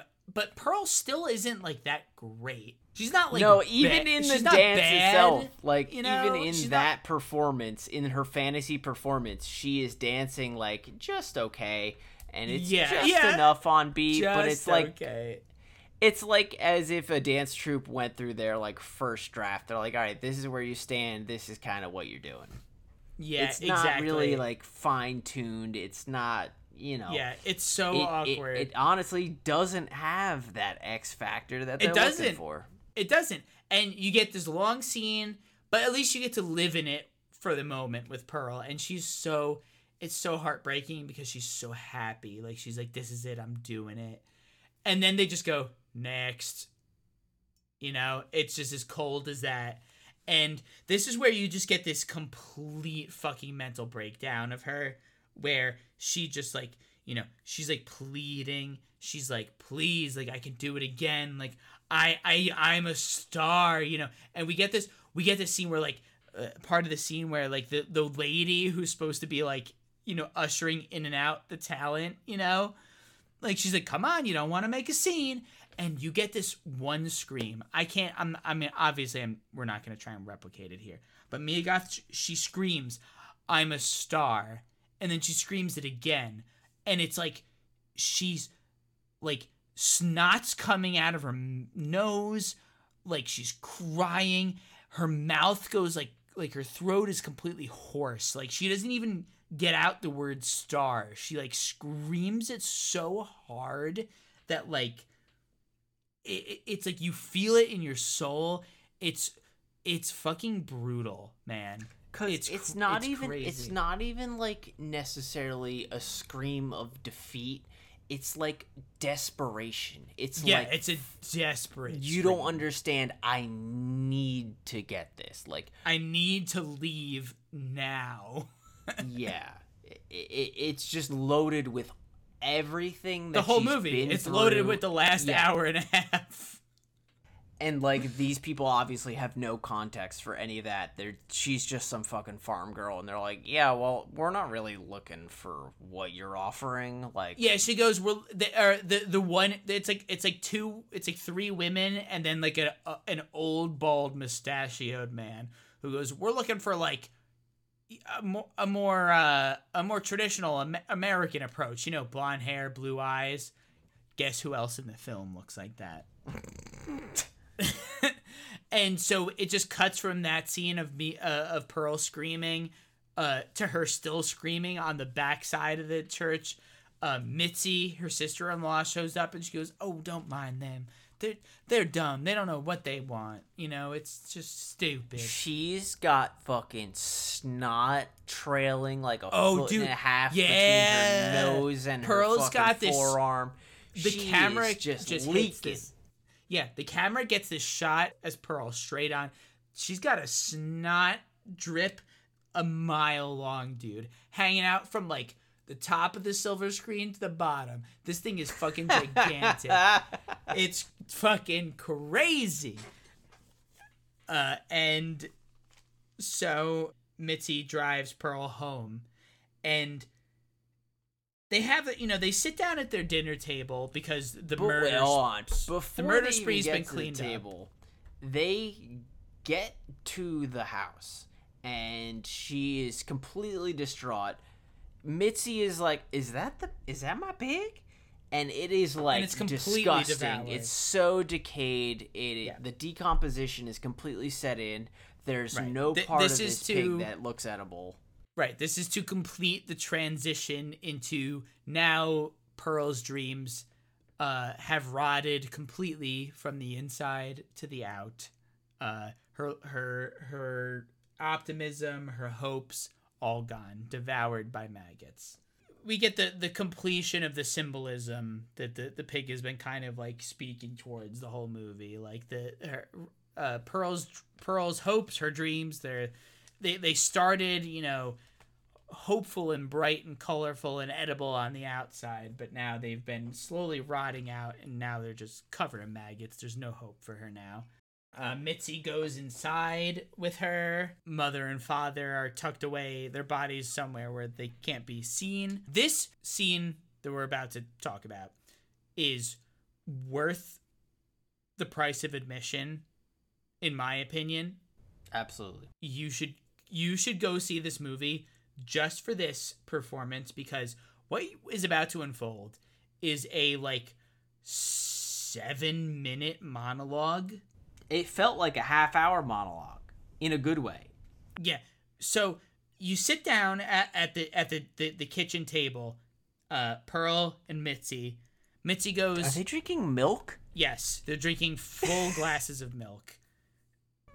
And they just just tall American glasses of milk.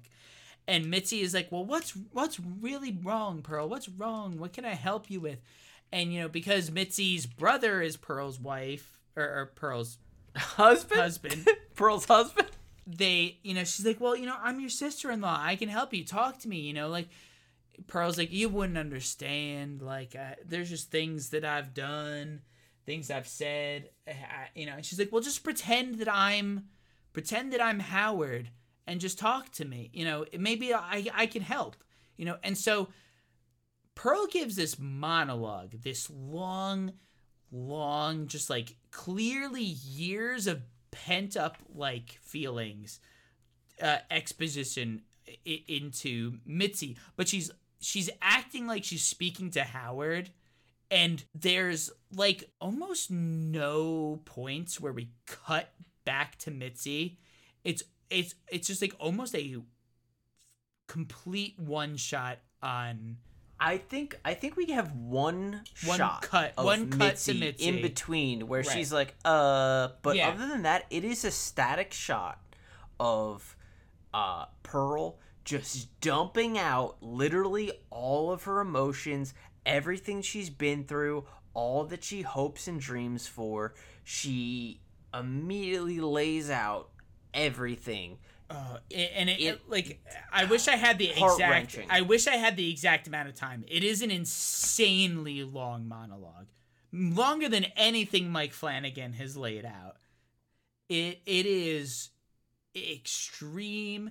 It's so like and the range of emotions that Mia Goth like expresses as a character who's you know like a, a, serial killer. She's insane. She's a crazy serial killer who's just like she's murdered people, she's murdered animals, but she's also just like a tortured girl who just wants to who just wanted to be in the movies, who just wanted to like leave her farm life.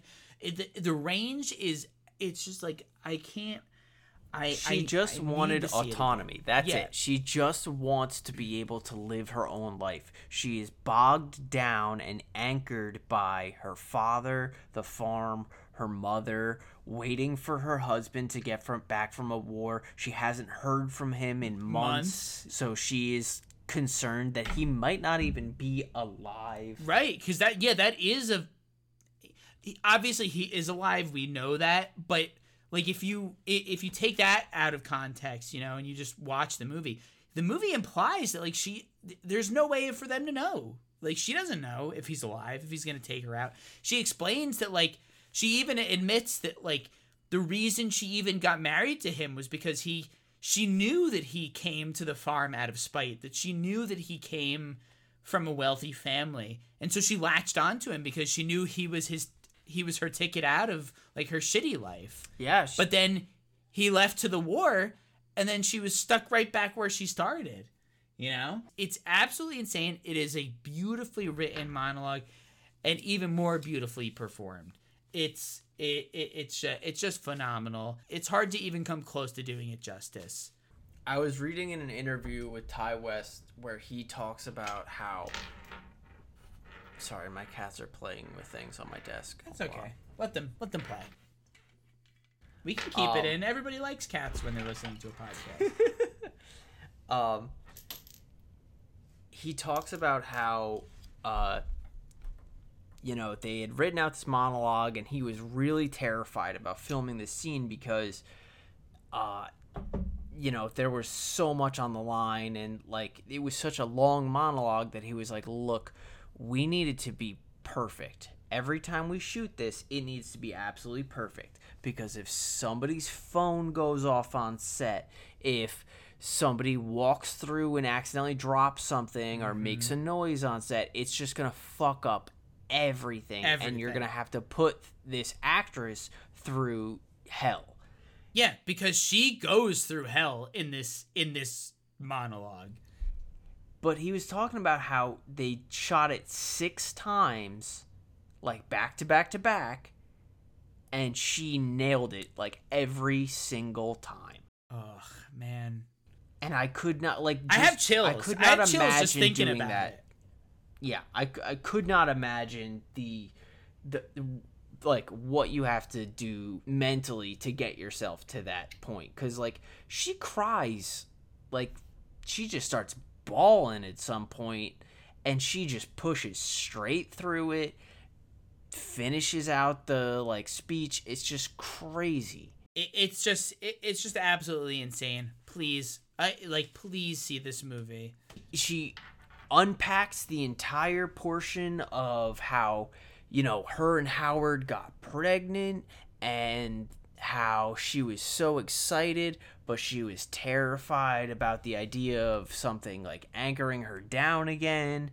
Yeah, how she, she hated how something she growing was, inside her, you know? Yeah, she she was relieved when, you know, she couldn't come to full term and she was just so excited and happy to leave and then right after that Howard goes off to war and it's just like all of the trauma that she's been going through everything that she's been dealing with, the isolation, everything just gets dumped out onto the floor.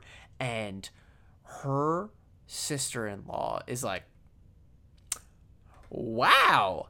I shouldn't have heard any of this shit. Yeah, like she is just like, she, well, she I tries, can't get out of here faster. Right. Well, also me during that during that monologue, she admits to murdering her mother, her father, and the projectionist she, she admits to cheating on oh like yeah, yeah this girl's cheating. brother. Everything. She admits to everything she's done. She's like yeah i used to kill animals. I loved how that felt. You know i love she says like i love just like i love feeling you know powerful and i love the the you know seeing things die uh, at my hands basically. Like you know she's like i know that's shitty but i love it It's it. She just goes all. She runs the whole gamut of emotions, and yeah, like you said, finally at the end of this like seven minute monologue, cut to Mitzi, and she's like, "Well, I better be going." And Pearl's like, "You're not mad at me?" She's like, "Oh,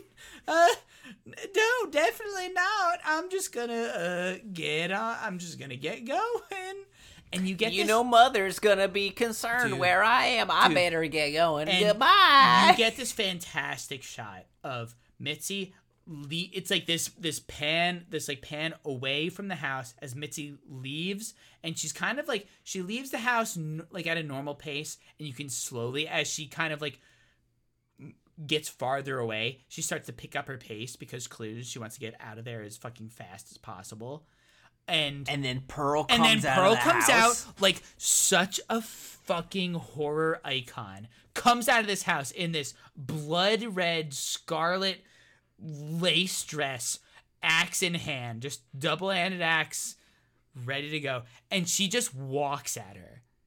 Like power walks, I'll, I'll give you, but like power walks at Mitzi. And Mitzi's in high heels. And, and, uh, even during the audition, uh, Pearl is in these just like basically just farm combat boots. and just Pearl's just fucking power walking in combat boots towards Mitzi. And Mitzi's just like, oh god, please no. And she's like trying to run as best as she can. She's screaming help She's as if this help. bitch has neighbors on Powder Keg Farm. yeah, oh dude, I wrote that. That's in my notes. Powder Keg Farm? What the fuck kind of farm is that? A great name for a farm. Dude, Fantastic so farm name. funny. And uh, oh, earlier I also took in my notes. Uh, Pearl was like, you know, those people they're just looking for blonde, ha- blonde girls, blue, blonde hair girls with blue eyes. And I went, Pearl, don't you worry about those blonde girls. You're perfect. It's so funny. She tries to back like uh Mitzi tries to backpedal. She's like, I didn't get I didn't get the part. And she's like, I know you got the part. And she's like, I didn't Oh, get yeah. the part. No, no, not me. And she's like, it's okay. You don't have to lie. And she's like, Well, I'm gonna keep lying. Yeah, yeah. She, I forgot she does do that. Mitzi, she, she actually admit she knows that Mitzi got the part, which is a shock for us, kind of, because we didn't know for sure. We didn't really think about it as an audience, but then Mitzi, pretty much from her reaction, confirms that she did get the part. So she's barreling down on her Dude. outside of the farmhouse. and, and like, it- yeah, mm. just she just bears down on her, axe in hand. She hits her in the back a couple times. The to her credit, Mitzi keeps running, even though she's been like fucking axed like three times in the back. But eventually she falls, and it's just it's just another brutal murder.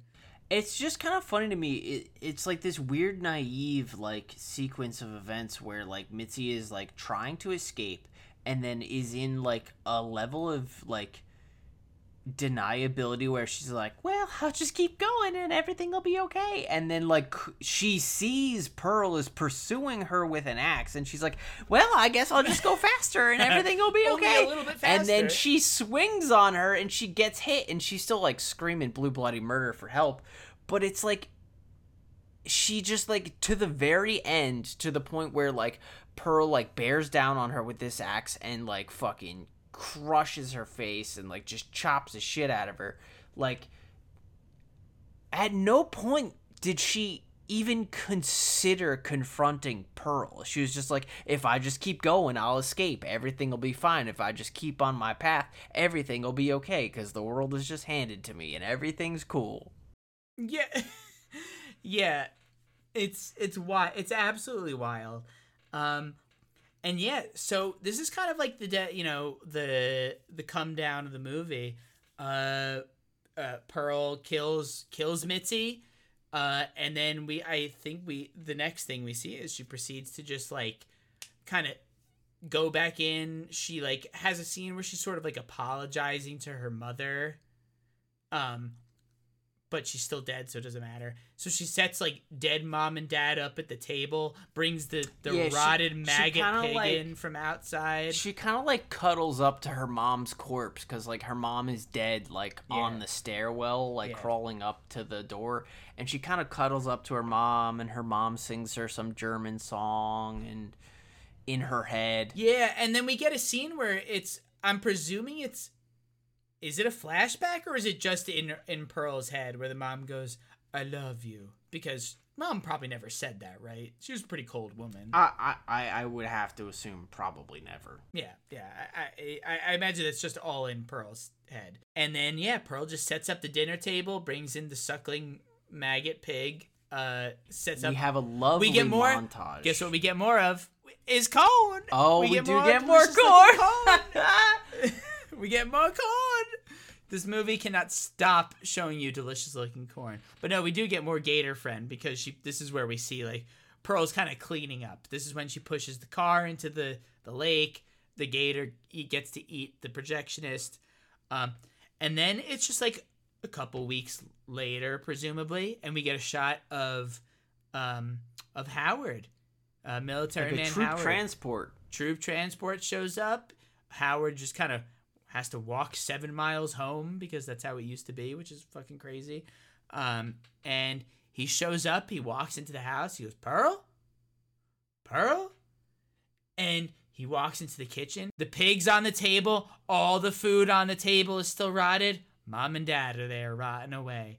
It is a horror scene straight out of Texas Chainsaw. It's horrendous. Howard is obviously horrified. He's so scared. And then what do we hear? We hear a jingle. He looks to his right, and there's Pearl. And she goes, Howard, you're back. I'm so glad you're here. I made lemonade.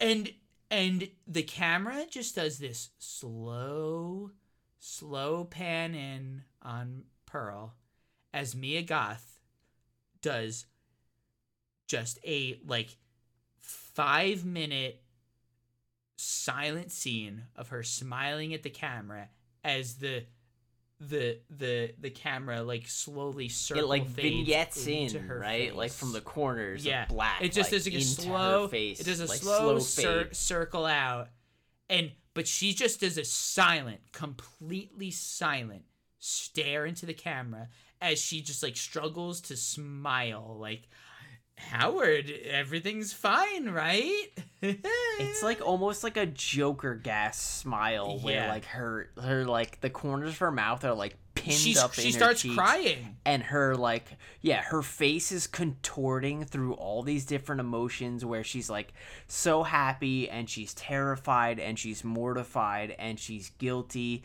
and she's angry and she's sad and she's happy it literally goes through like just a fucking whirlwind of emotions all through this contorting face Yeah, because basically she she decides there's like a point in the, there's a turning point in the movie where she decides, well, you know, now that she didn't get this audition, right? Now her whole life is just it's done.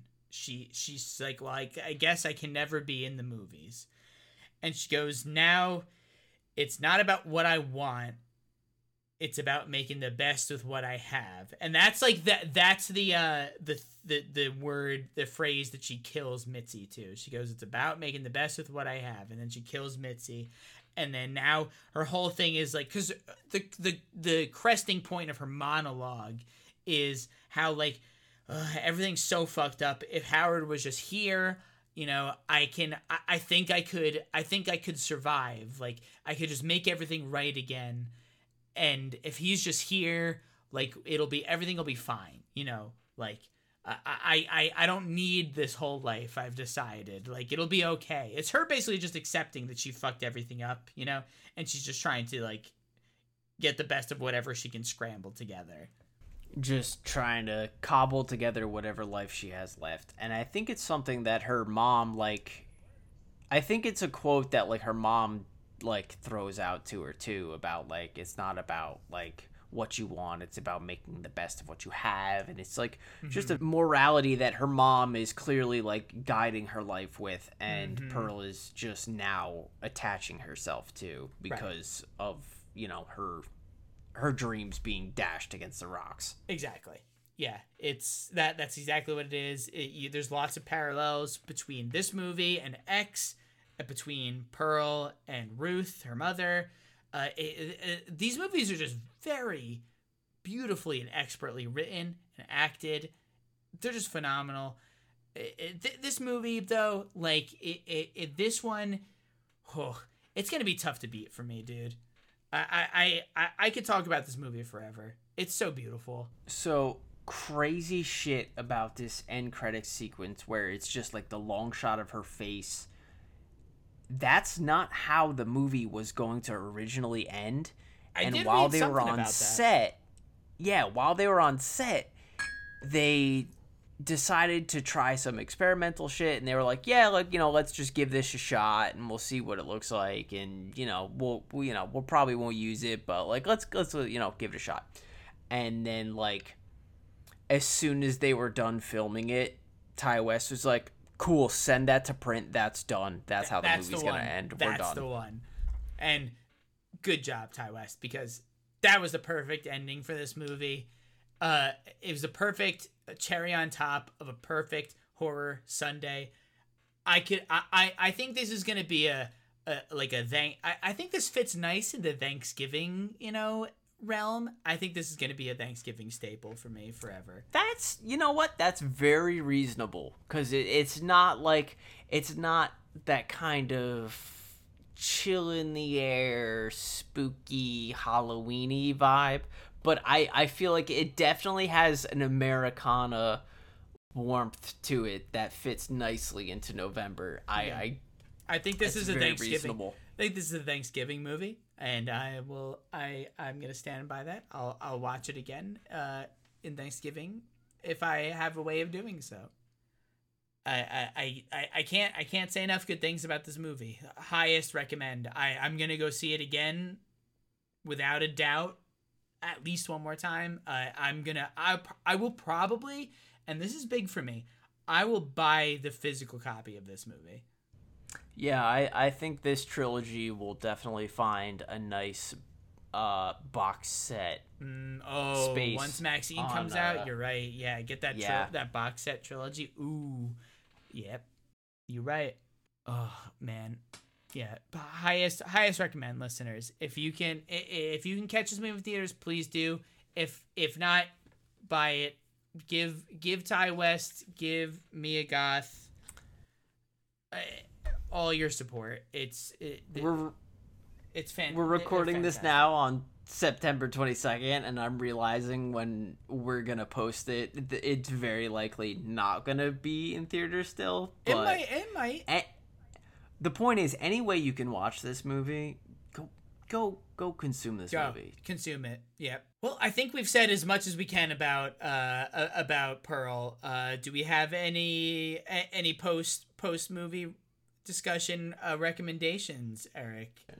What have you been watching? Just just earlier today, uh, with a couple of friends, I was rewatching the uh, Curse of Chucky movie. Um, because I planned to rewatch all of the Chucky movies, so I figured I would just, you know, loop some friends in on it.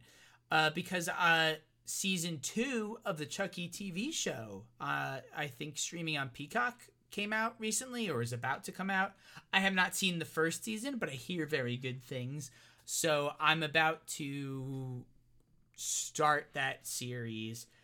You guys will you listeners and Eric will likely hear more about it uh, in in future episodes. I'm a huge Chucky fan. Uh, Eric's more lukewarm on that particular subject, but I'm hoping to eventually convert him to the to the to the correct side. Uh, but but I, I recommend if anybody is even like if you're nostalgic for Chucky, if you're interested in Chucky, you know, if you like want a fun killer doll movie, watch Child Play movies. Um, watch Bride of Chucky, Seed of Chucky. They're a little more ridiculous. They're more kind of horror comedies uh, than they are horror movies. But definitely check out the more modern Curse of Chucky and Cult of Chucky. And hey, you know, watch uh, watch the Chucky TV show along with me. Can't hurt. That's my recommend. I would say for my recommendation, uh, I now, granted, I don't recommend giving any money whatsoever to Jeff Bezos, but if you already have, He's made Uh, of bees. if you already have an Amazon Prime subscription and you're on Prime Video, I would check out. Um, there is a marathon playlist of uh, 13 nights of horror uh, hosted by Elvira.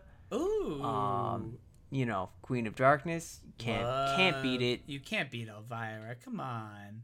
Other than her actual, you know, movies, I don't think there's lots of places that you can access, you know, her Content. hosted content.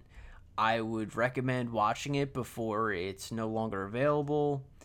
There's a bunch of very fun, uh, you know, older movies. They're not exactly, you know, blockbusters. It's definitely more of a B and C level horror movie, but if you're like us, you're going to want to watch as much of it as you can anyway. Yeah, I'll So, take I'll take Elvira any day of the week. Go check it out. I'm pretty sure it's 13 Nights of Horror hosted by Elvira. You got our you got our full discussion on Pearl, amazing movie. Please go check it out. Also check out our recommends, uh, the Child's Play series from uh, me, Matt Young. Uh, please go watch Chucky movies. I want him to stay around as long as possible. And uh, uh, apparently on Amazon Prime, you can go check out the uh, what is it? Did you say Thirteen Nights of Horror? Yep.